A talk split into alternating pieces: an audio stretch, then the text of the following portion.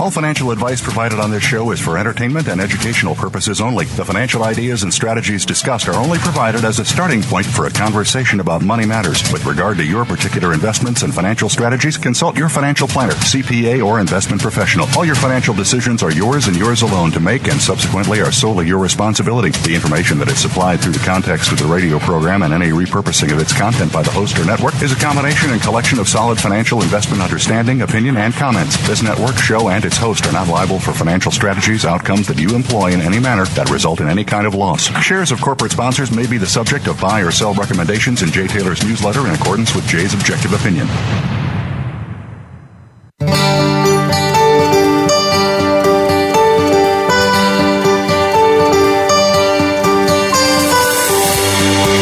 Welcome to Turning Hard Times into Good Times with your host, Jay Taylor. This hour will help investors fix issues and achieve personal gain. Now, here's your host, Jay Taylor.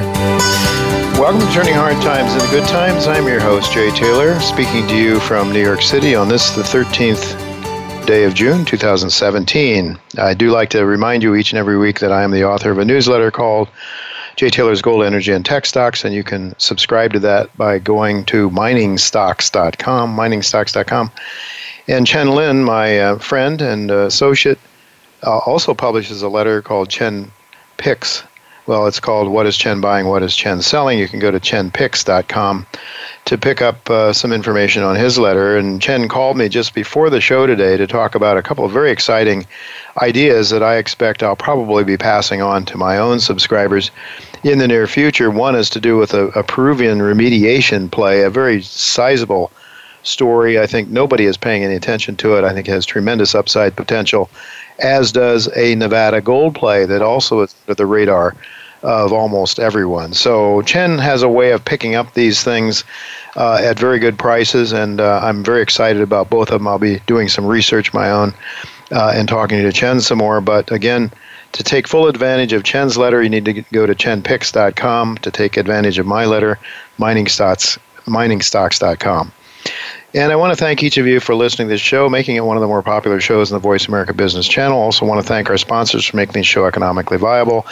Today's sponsors are Dynacert Inc., Trimetals Mining, Telson Resources, Klondike Gold, Auryn Resources, Novo Resources, Genesis Metals, and GMV Minerals Corp. And speaking of Auryn Resources, we'll be talking to Ivan Bebek, uh, the executive chairman of that company, which I think is one of the most exciting stories out there with not one, but three or four prospects to become major world class mining operations. And the point is, you look at the history and the history of this company, the, the executives, uh, Ivan and his, and his partner, uh, have had a tremendous uh, track record in the past of making people money uh, in exploration plays, and I think they're back to do it again. But I, I believe this is probably going to be their best one. I know that Ivan feels that way. He'll be with us at about uh, in about 15 minutes or well 10 minutes or so. He'll be with us to talk about what's going on with Auryn Resources. Uh, anyway, I've titled today's show uh, it's just as bad as the 1930s. And as I mentioned, Ivan Bebek will be with me. John Rubino and Michael Oliver is with me momentarily to talk about some of the hot markets that he's tracking. Uh, and he'll be talking to us about those in just a few seconds.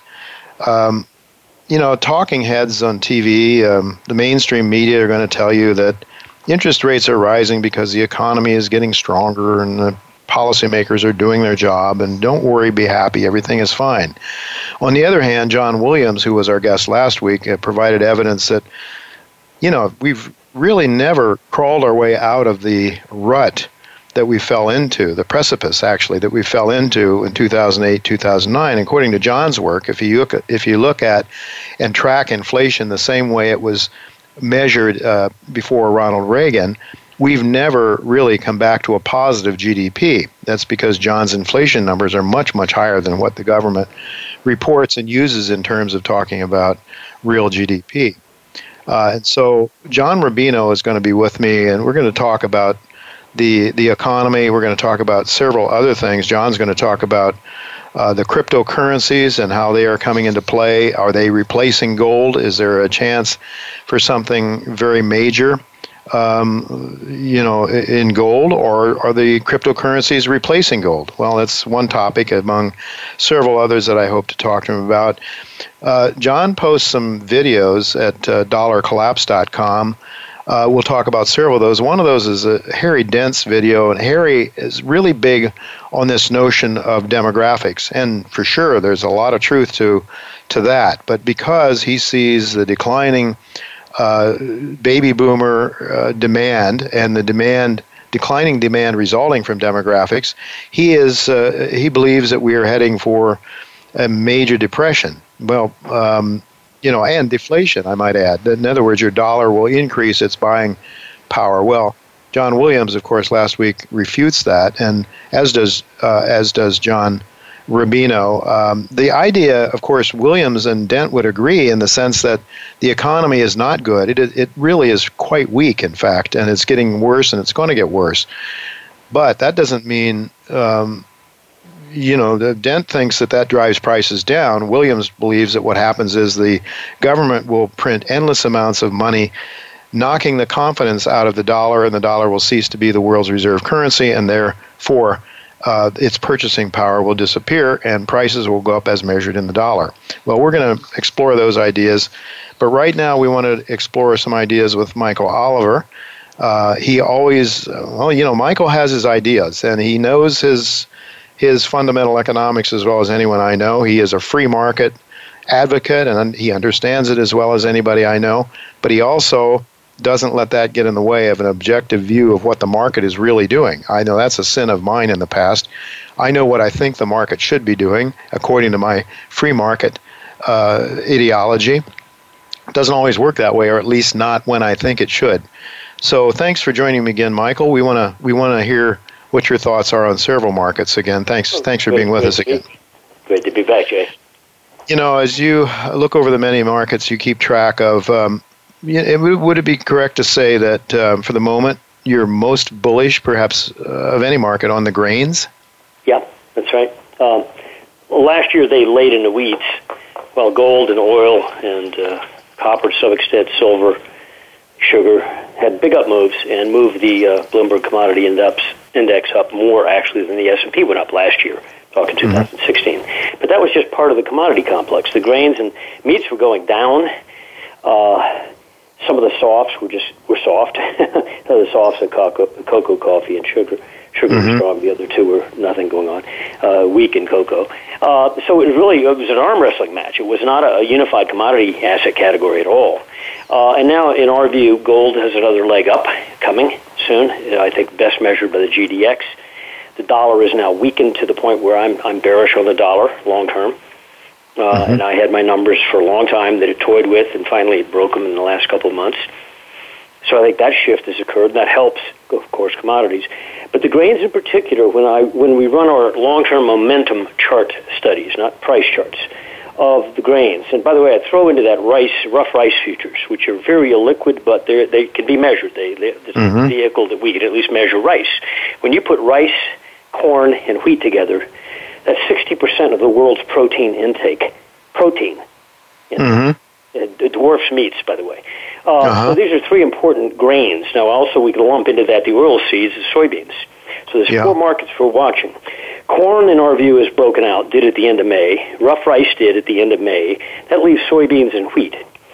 Wheat is literally tinkering with the numbers intra, intra-month or intra-week. We've got a weekly breakout number and a monthly that will trigger very long-term momentum to the upside. And if we can get one of those two remaining commodities, which look like both of them will do it, but wheat's closer, then we think you can circle the grains and that subcomponent, which has been totally dead asleep, if not anemic, for the last oh, three years at least, uh, sharply weak four years ago, but then, then it went into the doldrums and, and built a downward trending price base but a, a much better looking momentum base, then you can take that subcategory and say it's going to wake up.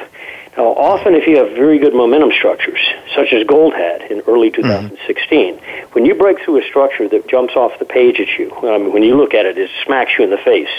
Uh, you treat it as if it were a price chart. And it's just so clear. Well, the grains have that clarity about them right now, mm. from our mm. perspective. And it says when they break out, we think that the first whoosh on the upside is likely to produce, unleveraged, a 40% move. And I think it could do it within a matter of about three quarters. Mm-hmm. So now you look around the world and you say, "Do you want to put my money somewhere?" Well, the grains have been Dullsville for three years, or if right. you're probing probing the long side, you've been frustrated to heck uh, yep. and not not making any money, and watching the stock market go up, and so naturally, I think most prospective investor longs in the grains aren't even looking at them anymore. Mm-hmm. They've been so bored for so long. That's right. the kind of market that produces whooshes. Right, uh, right. Let me ask you, Michael: Is is there a uh, an ETF? I know there's Moo, well, but is there an ETF per se to play the grains? Well, to play the grains directly is JJG, is an ETF okay. that is unlevered. It, it invests in corn, wheat, and soybeans.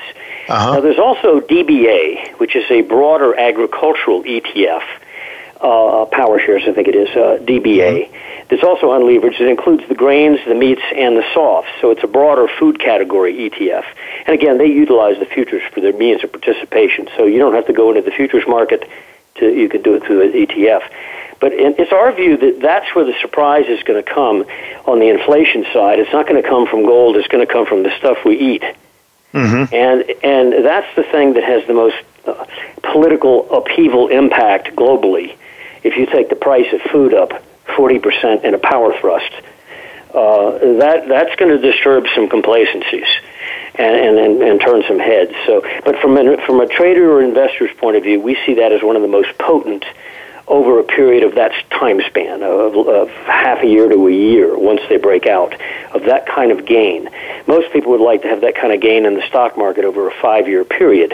Yeah, right. I think I think there's a reasonable chance this could occur in less than one year.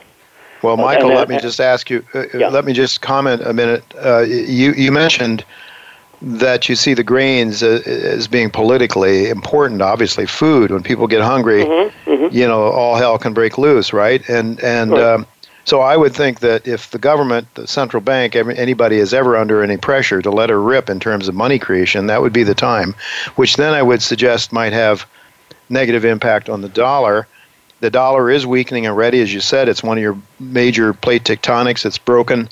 Uh, it's it's headed down into a bear market in your view. I think a substantial bear market. What do you think the next stop is for the dollar? I saw we're around 97 today. Well, we've been in the 96s uh, in the recent low and have gone dead in the low 97s lately. But while we've had this turbulence in the stock market with the drop in the the favorite stocks, you know, sharply last week, which I think may be the beginning of something. But don't get too excited right away. I think mm-hmm. it may be delayed till the second to next quarter before you get the downside. But that didn't have any disturbing effect whatsoever on the directionality of the dollar down and the euro up. They mm-hmm. stayed steady, and I think that that's the main play now is the euro is going up, dollar down. Remember, when you measure the dollar, you, you it's really a relativistic measure against other fiat currencies. So to, to debate it on issues of uh, things beyond that is not important. It's always relative, one piece of junk versus another, pardon me. Uh, you know, one piece of paper, as von Mises said, government's the only entity in the world that can uh, uh, take a valuable thing like paper and make it worthless. Uh, but uh, anyway, so th- when you you say dollar down, it's not like oh you know something's wrong here necessarily. It's just it's a relativistic thing. Sure. Uh, to the euro, to the yen, and so forth, which are equally uh, frivolous pieces of paper. Uh, yeah. But it should have wind at the back. It should help the commodity complex have that next move up, this time joined by the half of the commodity asset category that did not participate last year. All right, Michael. With thir- with 30 seconds left, uh, gold. Where, where do you see, might we see a breakout there sometime? Gold's just uh, picking its teeth here, just below 1300. Uh, the one I'd watch the most right now is actually GDX. I usually argue the other way that, to judge GDX, you should look at gold. Right now, I, have a different view. GDX is just below 23. It's been above 23 intra week last week and uh, so forth. But if you ever close a week out up in the much about the 23, 40, 50 area, uh, I've got some long-term momentum indicators that say the second leg up in GDX is commencing. Mm, first leg was right. the leg that took us from 12 to 31, then we pull back, and the next leg starting. So just about a you know half a dollar above the market, I think mm-hmm. you get excited about GDX again. All right, the gold stocks. Uh, mm-hmm. Thank you very much for that, Michael. We want to hear that. Of course, this is my bias. I'm long gold shares, and one of them I'm longest about. We're going to hear from next uh, about next from Ivan Bebek, the executive chairman of Auryn Resources. Uh, Michael, I want to thank you very much for being with us again, and we'll look. Uh, hopefully, you'll be available next week. If any Thank you. of your listeners want to have that grain report, just simply go to our site, and, and we'll send you a sample report. Thank yeah, you. Yeah, Okay. that site again is MSA OliverMSA.com. OliverMSA.com. Thank you very much, Michael, for Thank being with Jay. us. Well, folks, uh, we are going to go to break, but don't go away because Ivan Bebek will be with us. Don't go away.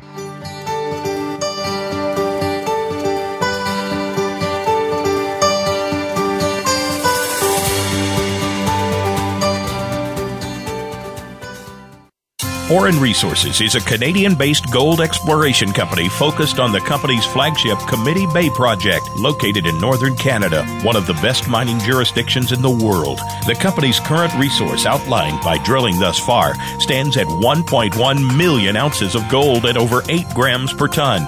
Auryn is operated by the same team that founded Asanko Gold, which is constructing a major gold mine in West Africa, and Cayden Resources, which was recently purchased in November for over $200 million. Telson Resources is building a new gold mine in Durango State that is destined to become one of the highest grade gold producers in Mexico. Telson plans to commence production in early 2018 to mine over 1,000 tons per day by the end of the first year. Telson presents an exciting opportunity to investors seeking to position themselves in an exciting and robust new undervalued gold mine opportunity. Telson Resources trades on the TSX Venture Exchange under symbol TSN and on the OTCBB under symbol SOHFF. Tri-Metals Mining is a growth-focused mineral exploration company exploring and developing its near-surface Gold Springs gold-silver project in mining-friendly Nevada and Utah. Tri-Metals has only drilled less than 10% of the gold targets at Gold Springs, and it already has a gold resource with a robust preliminary economic assessment. Tri-Metals believes that with further drilling, there is a significant potential to discover 3 to 5 million ounces of gold at Gold Springs. Tri-Metals shares are listed on the OTCQX and the TSX under symbols TMIAF and TMI respectively, and its website is trimetalsmining.com. When it comes to business, you'll find the experts here. Voice America Business Network.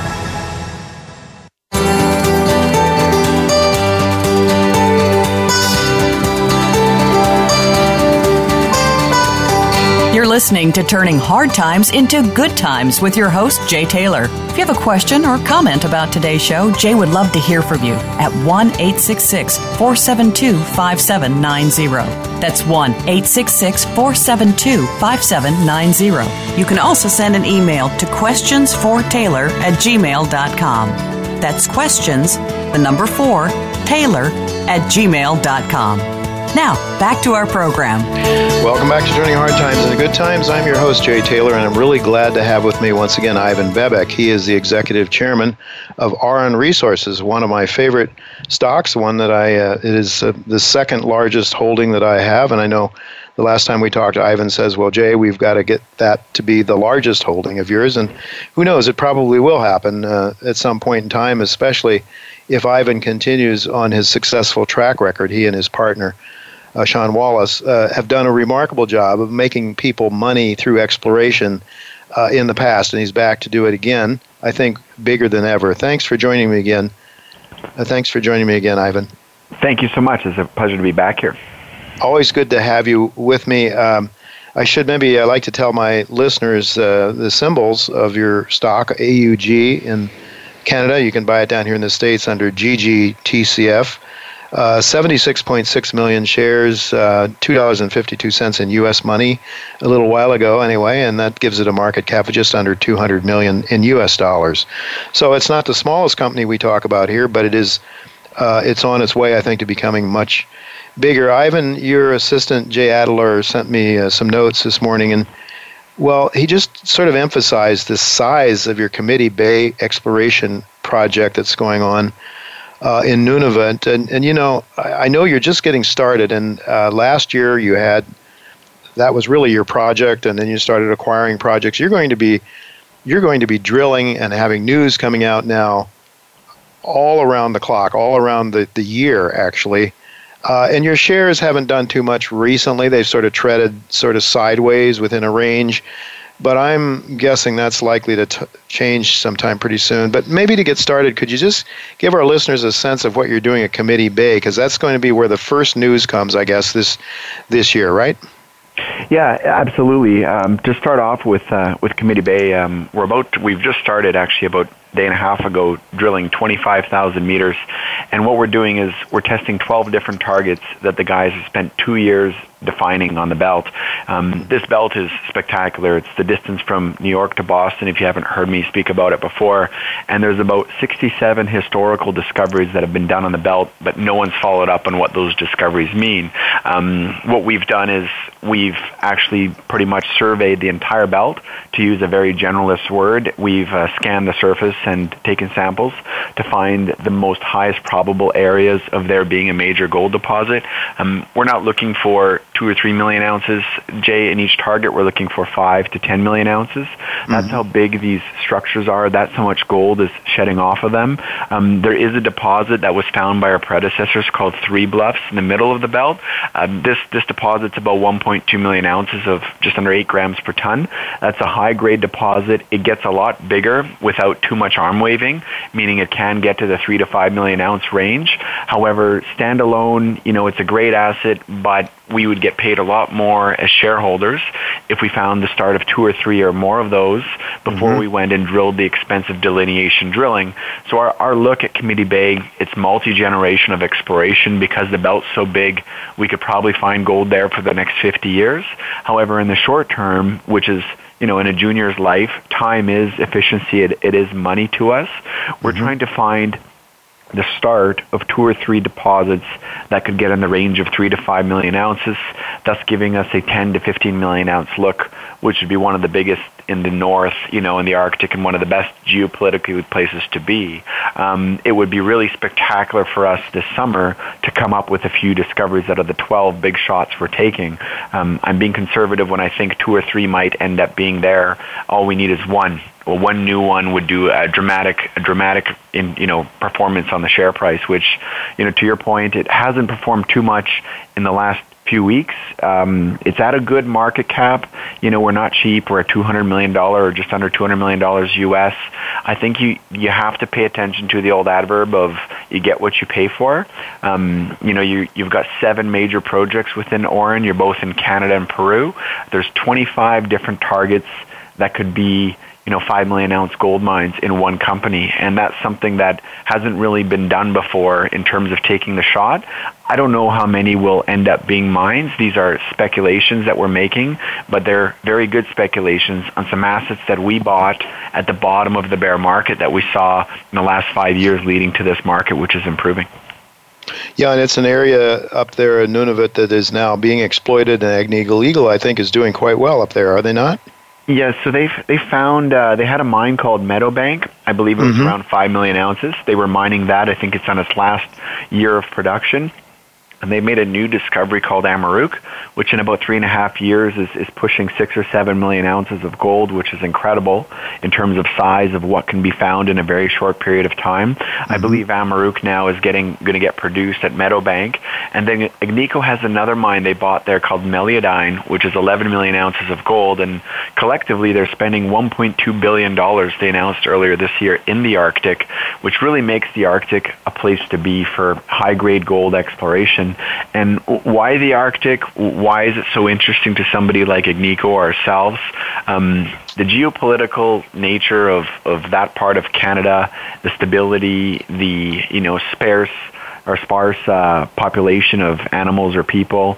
It's a good place to be mining. It is remote, so it comes with a cost, but you mitigate that or you reduce the, the cost by the grade of gold. You know, high grade gold, you don't hear of very many mines in the seven to nine gram range mm-hmm. anywhere in the mm-hmm. world anymore. And Canada, northern Canada, is becoming a frontier for high grade gold discoveries. High grade gold will give you a tremendous amount of profitability. Um, generally, you have to move a lot less rock to get a lot more profit. You know, it's, so it's it's really a new frontier, and it's one of the last few that that volume of gold between Agnico's two mines, close to 20 million ounces of gold can be discovered up there in the north. There's also Sabina and TMAC as well. So there's mm-hmm. collectively about probably 30 million ounces of gold in the Arctic that so far has been discovered and is starting to get mined. And so when you look at that volume of gold, and you look at the grade that everybody's mining, it's really changing the game of where you find high grade gold and the premiums that investors can realize because it's Canada should be better than, than most foreign jurisdictions that you'd have to fight with and deal with.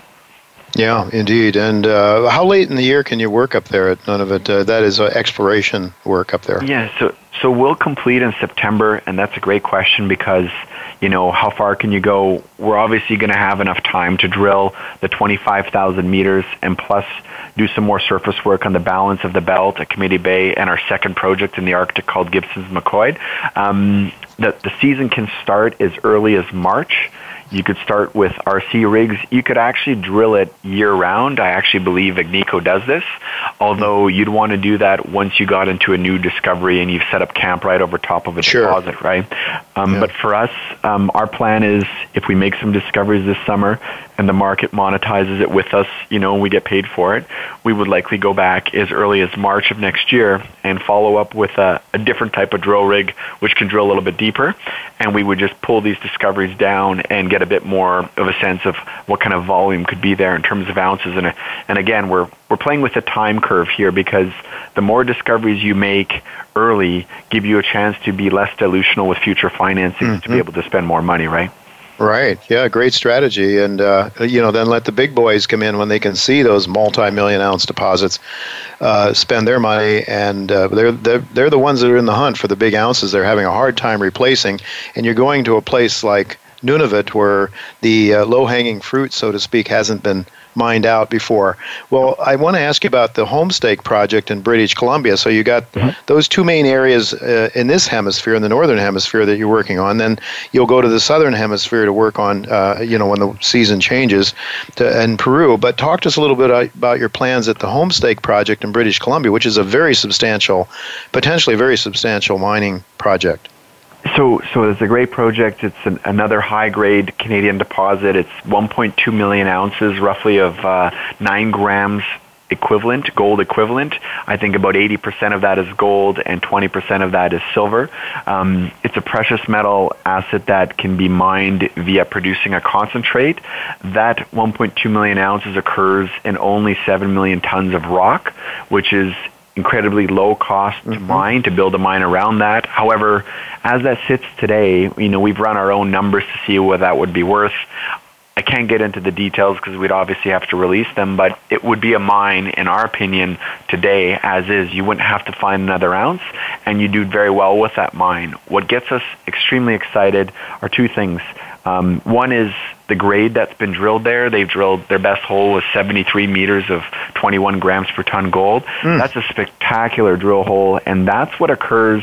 You've seen results like that in Eskay Creek. You've seen similar stuff in Pretium. You know, the Golden Triangle in BC is is an anomalous place in the world where some of the highest grade gold mines occur. And uh, what we've noticed in the past six months, we've done a lot of work on all the historical work that's been done on site. Was our predecessors had not followed it you know, the way we are for structure. We see a lot of extensions to the deposit that's there. We also found some new structures that we believe were completely missed.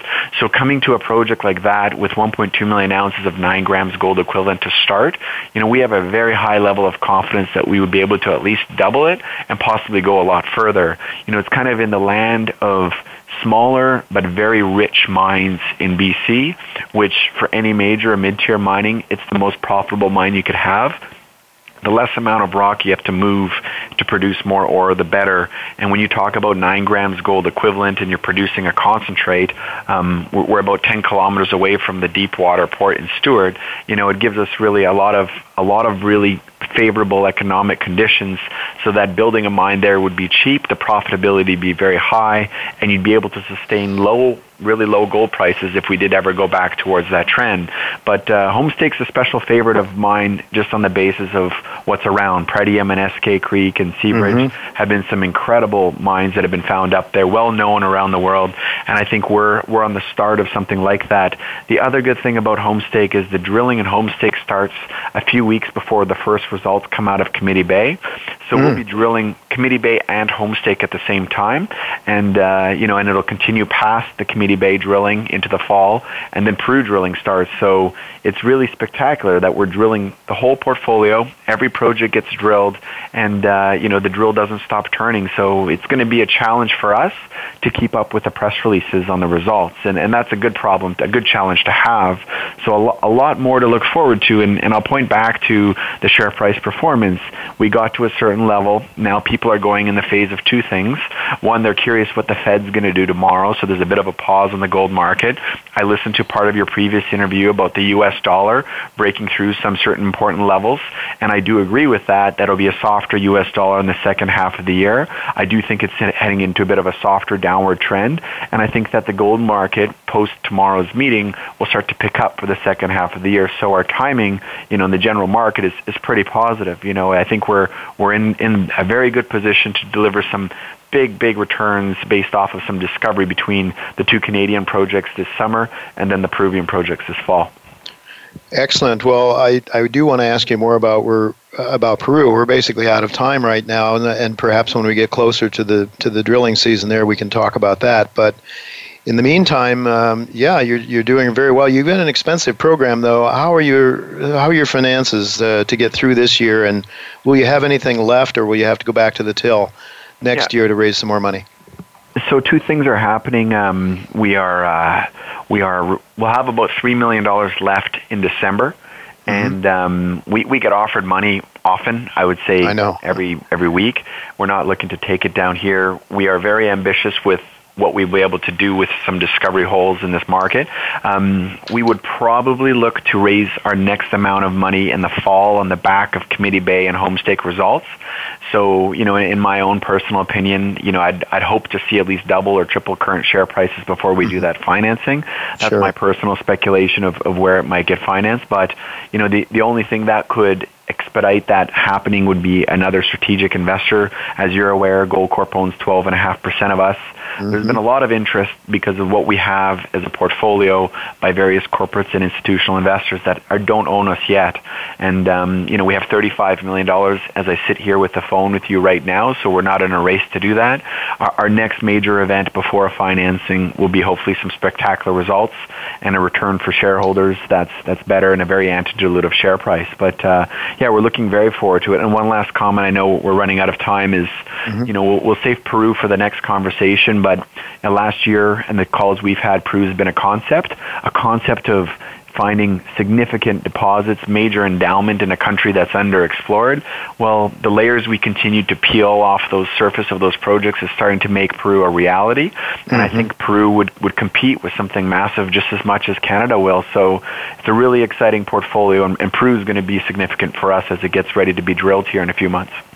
Excellent. Well, we don't have to wait for news. There's going to be a constant flow, which is which is new for you now, and I think that's going to really, uh, especially if you deliver the kind of results I'm anticipating you will, uh, it's going to get the market very excited about your shares. I can't help but listen to you, Ivan. I know you're so enthused about what you're doing, and uh, that would be fine and dandy, except your track record gives people reason to understand why you're enthused. Thanks so much for being with us today, and we'll look forward to talking to you again in the not too distant future. Thank you very much, Jay. Appreciate being here. Thank you. You bet. Well, thanks. Well, uh, folks, don't go away. John Rubino is going to be with us, and uh, he'll have some very interesting things to say about the markets, uh, about the uh, gold markets, and, well, the cryptocurrency markets and other things. So don't go away. We'll be right back with John Rubino.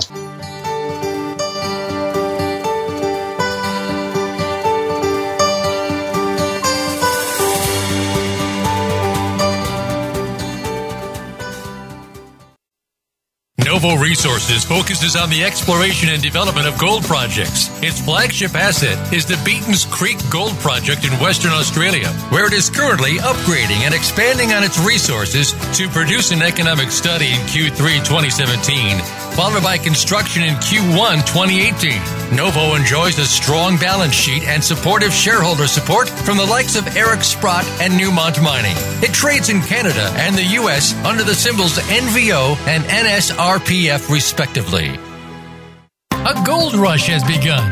Recently, three of the largest gold mining companies announced strategic acquisitions in the Yukon territories. Ahead of them was a group who had already consolidated the key claims covering the historic Klondike Gold Rush into one company, aptly named Klondike Gold Corp. Led by a team of accomplished geoscientists, the company is steadily advancing exploration to reveal the rich source of all that gold. The hunt for the next major discovery is well underway, and Klondike Gold's shareholders are strategically positioned. Stay ahead of the majors and follow KlondikeGoldCorp.com. Dynacert is a global leader in carbon emission reduction technologies. Created for use in diesel engines, the HydraGEN unit has been proven to reduce carbon emissions by up to 40%, increase torque, improve engine oil quality, and provide up to 19% in fuel savings. Our leading edge technology is designed for tractor trailers, rail, marine, and newly developed for diesel engine cars. Reducing the amount of greenhouse gases provides benefits to the environment, to communities and businesses, and to our shareholders. From the boardroom to you, Voice America Business Network.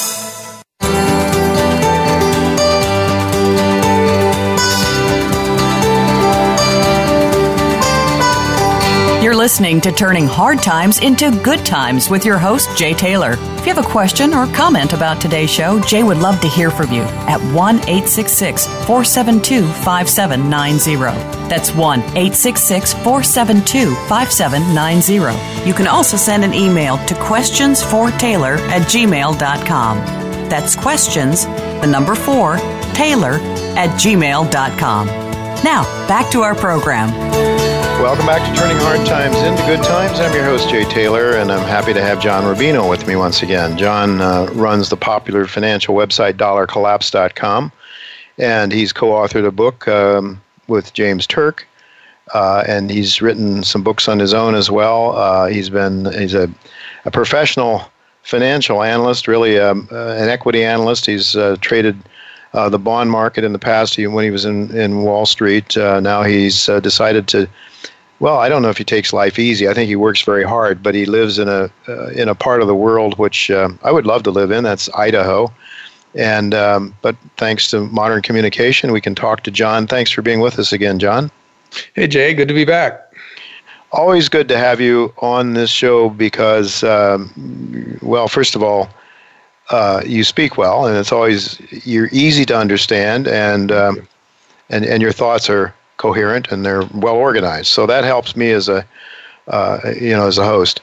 Uh, I have to recently I saw an article do, at dollarcollapse.com that claimed that the past 10 years have been about as bad as the 1930s as measured by GDP. In fact, I think the author suggested they were even worse. But then, it, as it turns out, I guess maybe he wasn't quite correct because he was using or making some assumptions about the data that he was using that wasn't quite correct, or the data, I don't know exactly what, but it turns out maybe not quite correct, but not completely off the wall either. Uh, could you comment on that article?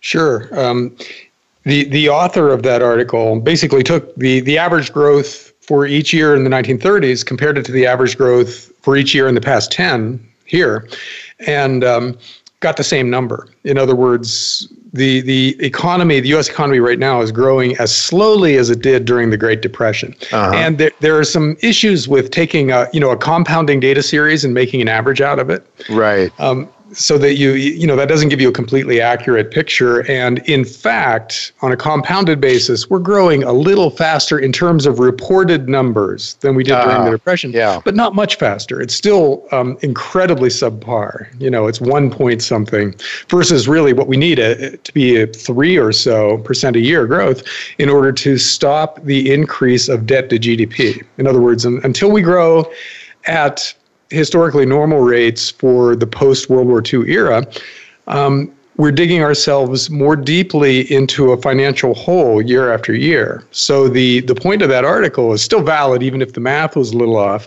which is that um, that something has changed in the the past decade to make it harder and harder for us to grow at rates which we would consider normal and optimal. And what has changed, obviously, is all the debt we took on prior to this decade. You know, we leveraged ourselves to the hilt between 1971 and the 2000s. And when you borrow huge amounts of money, it makes everything else harder. Whether you're a, an individual or a country, it works the same way. Your debts act as a, a headwind. Mm-hmm. And it makes it harder to grow going forward, especially if your growth requires new debt. You know, if if if we have to talk consumers into borrowing more money now, mm-hmm. that's a tough sell because most consumers are already, you know, borrowed to the max. Right. Same thing with corporations. They now have record amounts of debt. Same thing with governments at basically every level of American, European, and mostly Asian society. Um, everybody's all, already fully leveraged. So we can't get people to leverage themselves further very easily. In other words, we can't get credit to be created for productive uses anymore. Therefore, we don't grow very um, quickly. And mm-hmm. our debts continue to mount. So what we're having well, what's happening right now is that debt to GDP everywhere in the world is rising in some places at an accelerating rate which means we're creating the conditions for some kind of a gigantic financial crisis out there. You know, if you, um, to go back to the, the 1930s example, if you look at the amount of debt that, uh, that the, the U.S. carried going into the 1930s, and compare it to the amount of debt that we have today, there is no comparison. We mm-hmm. are vastly more leveraged now than we were during the roaring 20s and the stock market crash and subsequent depression, you know, that followed the stock market crash uh, in, during the 1930s, um, we, we, should expect something of a, of a commensurately higher magnitude going forward. We don't know what it's going to be. It could be a hyperinflation where we basically just have to cut the value of the dollar and the euro in the end by three fourths in order to get out from get out from under these debts, or some kind of a huge crash where we wipe out our debts via um, default. In other words, everybody goes bankrupt and their debts disappear, but at a huge cost in human misery. So, one of those things is increasingly likely as our debts mount. Mm-hmm. We can't know for sure which one it'll be because we don't know what decisions the governments of the world are going to make in response to the uh, you know the rising amplitude of the booms and busts. Mm-hmm. Um, and it, you know it's possible that this boom is the last boom and the bust that flows from it inevitably is going to be the final bust in the cycle that began after world war ii and that really gained traction in 1971 when we took the world off the gold standard you know mm-hmm. that that world fiat currency and fractional reserve banking is going to end at some point because it's clearly dysfunctional. It clearly results in accelerating leverage, which has to blow up on us at some point. So right. when that system ends, Jay, that that's really the end of an era because that's what we've known for all of our lives and uh, you know everyone's adult life and the entire lives of most people who've been you know who are around now. And when that changes, it's not clear what we create in its place, but it'll have to be very different from what we have today. Well, John, you're a little bit younger than me, but uh, I was a young man, uh, quite a young man, when we went off the gold standard. I suspect you were probably in grade school somewhere. So uh, maybe, maybe you weren't even that old. I, I no, you weren't even that old. uh, high school. So, so, so what you just said isn't. So what you, so what you just said isn't quite true. I mean, I, I, I can remember before there were credit cards, essentially. I remember when the first credit cards came out was to buy Getty gas or something like that. Uh, and and people were averse to borrowing money. That was before Nixon took us off the gold standard in '71, before the the banking system could expand infinitely. Uh, but I want to go back to ask you. Uh, you sort of seem to emphasize reported growth, and the reason I ask, I, I want to bring that up, and, and it also touches on this inflation deflation issue, the two scenarios that you just painted. You know, we had John Williams on this show last week, and I want to talk to you also. I want you to talk to us rather about your. You have something you put, I think, on your website at Dollar Collapse. I think is absolutely excellent. If people want to go to pick up some excellent videos, you know, 10, 15 minute type things that will really give you some insights John, you do a great job of picking up a lot of different things, and and one was uh, was with uh, Mr. Dent, um, and and he's a real deflationist. I mean, uh, he is talking about, um, you know, he's talking about the price of gold going to 600. He's talking about, well, and he's really looking at mostly at uh, you know at at the demographic curves and so forth. And certainly there's some truth to that. And he believes and he agrees with John Williams, who is a hyperinflationist, that the economy is in tough shape because of debt. Well, and partly because of debt. He, he probably puts more emphasis on the demographics, but nonetheless, both agree that we're in big trouble. Williams sees hyperinflation because he sees the dollar being confidence being lost in the dollar, people getting rid of their dollars and buying stuff in exchange for, you know, for the dollar. Whereas I don't think Dent sees that. Uh, which do you think is more likely, John? Well, I, I, um, first of all, I think Harry Dent's take on this is historically really interesting because demographics does have a huge impact on a, country's economy. In other words, how many old people there are, how many young people they are, what the trends are, and everything. And in, in the U.S., we're aging um, very dramatically. You know, uh, the, the number of people over 65 is going to double by 2050 to nearly a quarter of the population. And so mm-hmm. Harry Dent looks at this and says, well, what do old people do? They, they sell their houses and downsize. They mm-hmm. sell their stocks in order to pay their bills. And what does that do to the financial markets? It, it causes a bear market in stocks, it causes housing prices to collapse, and causes the economy to slow down. So there, there's your depression, you know, and, and that makes a lot of sense intuitively and historically. But I think he's leaving one thing out, which is that for the first time in history, all the world's governments are armed with unlimited printing presses. Uh huh which means they can create as much new currency as they want to to lean against this demographic trend. And they've already proven that they, they have no problem doing that. Um, so, probably what will happen if, let's say, baby boomers, you know, our generation does what we're supposed to do, we start selling our houses and our stocks and everything, and that puts downward pressure on asset prices. The governments of the world can just create new money out of thin air and buy those assets if they want to. You know, the, the government can decide what the value of its currency is literally because it's got a it's got money that's just make believe if they want the mm-hmm. dollar to be half as valuable as it is today they can just decree that by mm-hmm. creating 50 trillion new dollars and just dumping it out into the system and mm-hmm. I, I, think governments will respond that way because the alternative is an instant depression mm-hmm. which means they'll get blamed for that Mm-hmm. But if they can push off that inevitability by five years by printing a lot of new currency, that means they get to retire and, and their successors get blamed for it. So, human nature being what it is, governments will always choose the inflationary course.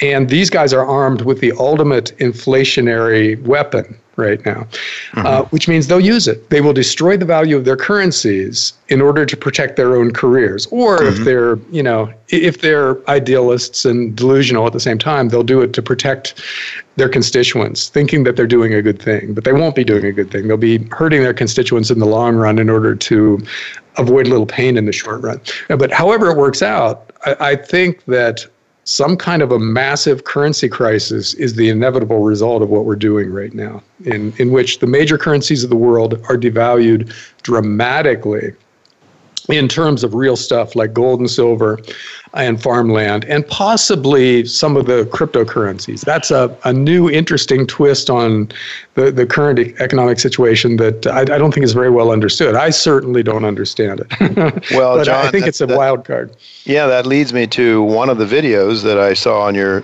website last week. I mean, the, again, folks, John puts up every week uh, his top 10 video picks and he goes through and finds some very interesting and relevant uh, relevant videos. Uh, from this one uh, was titled um, "Ethereum is just exploding." Is gold next? Was the title of the uh, of, of, the video, and you know we're seeing an amazing rise in the price of Bitcoin and and Ethereum, and others as well. John, I just, I was amazed. I lo- I saw the list, a huge list of these cryptocurrencies that have sprung up. Uh, Bitcoin was twenty seven thirty five, two thousand seven hundred thirty five dollars. Uh, Ethereum was at three eighty seven. I mean, Ethereum was I don't know, it was uh, you know 20 30 40 dollars not long ago something like that so what what do you make of this? Is this, you know, and then I notice here's another interesting article I picked up today. Putin meets with Ethereum founder to create national virtual currency. Hmm. I thought the Russians and the Chinese and those countries that are considered adversaries of the United States were building up their gold reserves in order to, in order to, um, you know, to to protect themselves against the, the the United States, against NATO, against the powers that use the dollar, and to try to create their own currency so they're not beholden to the dollar or being slaves of the dollar. But what do you, do you what do you make of this? Well, the the cryptocurrencies. Let's let's take Bitcoin as the main example, but it's not only um, about forty percent of the total cryptocurrency market now. There's a lot of other ones out there, but mm-hmm. but Bitcoin is a superior transaction mechanism to the current way banking is done. You know, if you, if you want to send some money via your bank, it goes from your bank to another bank to a clearing house to another bank, and it, it might take several days. Well, Bitcoin is instantaneous in theory, you know, when the system is working the way it should. Um, and it's largely anonymous. And the supply of Bitcoin is limited, which means its value should be stable over time. Uh, put that all together, and it's a vastly superior system of transaction than the current way of doing things. So it's a new technology that is in you know that, that, that's possibly displacing the old transactional texo- technology of the world. Um, in that sense, it's it's very important and a, you know a very interesting change that's happening out there. But cryptocurrencies aren't stores of value necessarily because they exist um, virtually. Mostly, they're they're on a, a, computer network somewhere, right? And they can be hacked. the The system can be shut down. You know, the the whole EMP attack scenario mm-hmm. would make um, cryptocurrencies valueless because the mm-hmm. network on which they exist would go down. So they aren't a store of value in the way that gold is. Now, I think ultimately where we end up is with a monetary system that uses gold as the, the base money and which individuals use as a store of value. In other words, physical gold stored in a safe place is your risk free, the risk free component of your portfolio the cash money. Mm-hmm. And um, a cryptocurrency that is maybe linked to your gold account or maybe exists independently in some other way that's how you transact and there's there's constantly you know value flowing back and forth between your gold account and your cryptocurrency account which which sounds an awful lot like the uh, the gold money system that's being yes. set up yes um, indeed and, yeah and, and so so i think there's definitely a place for monetary metals in the new world of crypto money you know mm-hmm. and I, am not sure exactly how it plays out but i think you know intuitively you you got to have something that exists physically which which can't be wiped out by a computer crash or by hackers or whatever because those are huge threats right now uh, but you also need something that's um, easy to transact. You need a you know a global PayPal basically, where you um, you click send and the money's over in the other account with no trouble. Um, and that is what Bitcoin and the other cryptocurrencies promise. Mm-hmm. So, so, if you could if you could attach some value, some intrinsic value to that unit of cryptocurrency, I would I was just thinking in terms. I believe the Russians and the Chinese and various other countries that are sort of aligned with those two giants are looking at. Uh, at, at doing at using gold more frequently uh, or as part of their currency, they're using it as I understand it. Turkey and some of the other countries in that bloc kind of uh, using it as a gold as a currency. So, I, as I've had explained to me, cryptocurrencies are more like a, a good transportation uh, network or a means of transporting wealth, maybe uh, such that governments can't really see what's going on in some cases. I mean, people in China trying to get their money out of China when the Chinese government is trying to keep it there. That sort of thing going on, you think? Oh yeah, yeah. Well, well, it's interesting. The uh, the countries you mentioned are buying lots of gold at yes. an accelerating rate.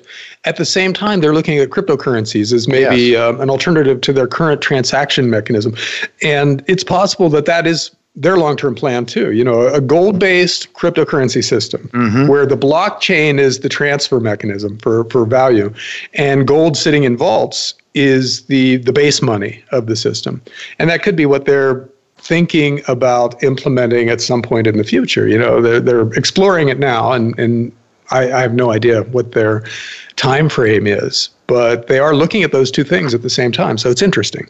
But but again, this is um, you know this this is brand new uncharted territory here because we don't know how other governments are going to react when their currencies are threatened by cryptocurrencies. What will right. they do? Will they regulate them out of existence somehow?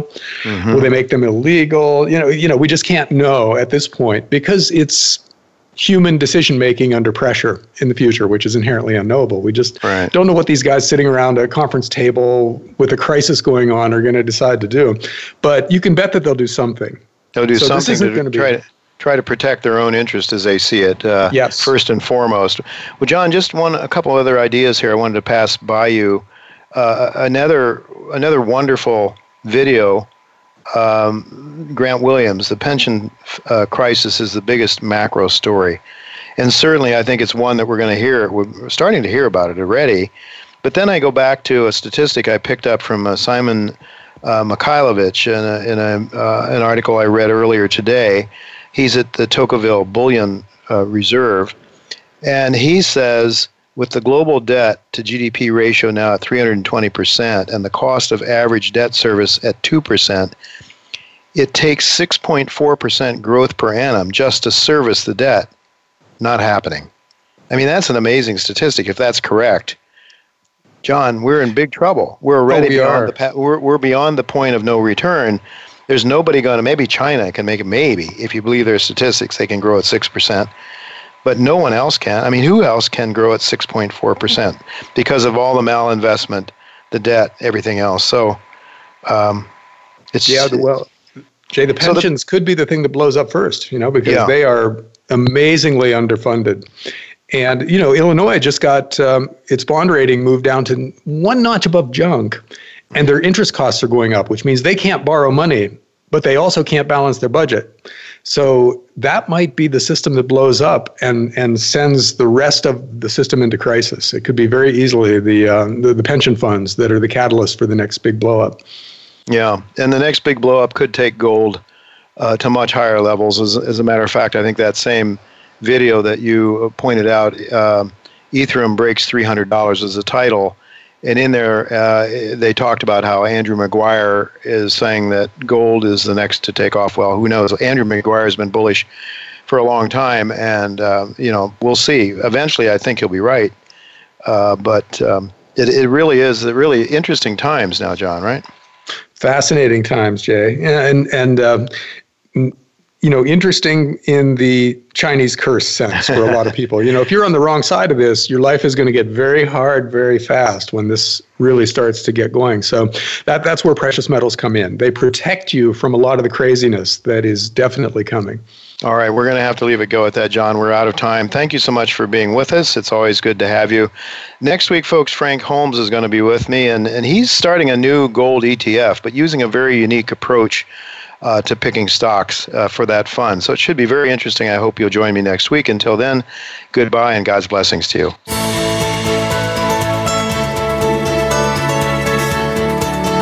Thank you again for listening to Turning Hard Times into Good Times with Jay Taylor. Please join us again next Tuesday at noon Pacific Time, 3 p.m. Eastern Time on the Voice America Business Channel.